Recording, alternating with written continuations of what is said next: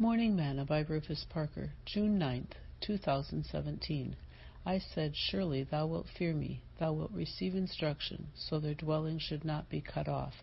However, I punished them, but they rose early and corrupted all their doings. Zephaniah 3, verse 17. Today's morsel. Why is it that everyone seems to have such a hard time following instruction? Israel couldn't receive their promise from God because they failed to follow instructions. Children are receiving failing grades in school because they fail to follow instructions. Many are in debt because they fail to follow instructions, and others are in a state of depression and misery because they too fail to follow instructions.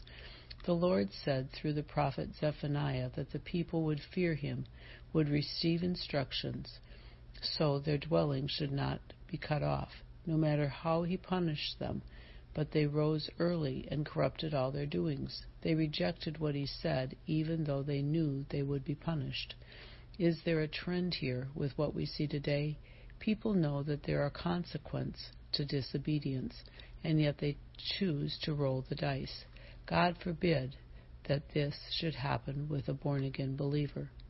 Solomon said, Give instruction to a wise man, and he will be yet wiser. Teach a just man, and he will increase in learning. Proverbs 9, verse 9. If you plan to see Jesus, you had better follow the instructions. Read Acts 2, verses 38 and 39. Sing, No one ever cared for me like Jesus. There's no other friend so kind as he.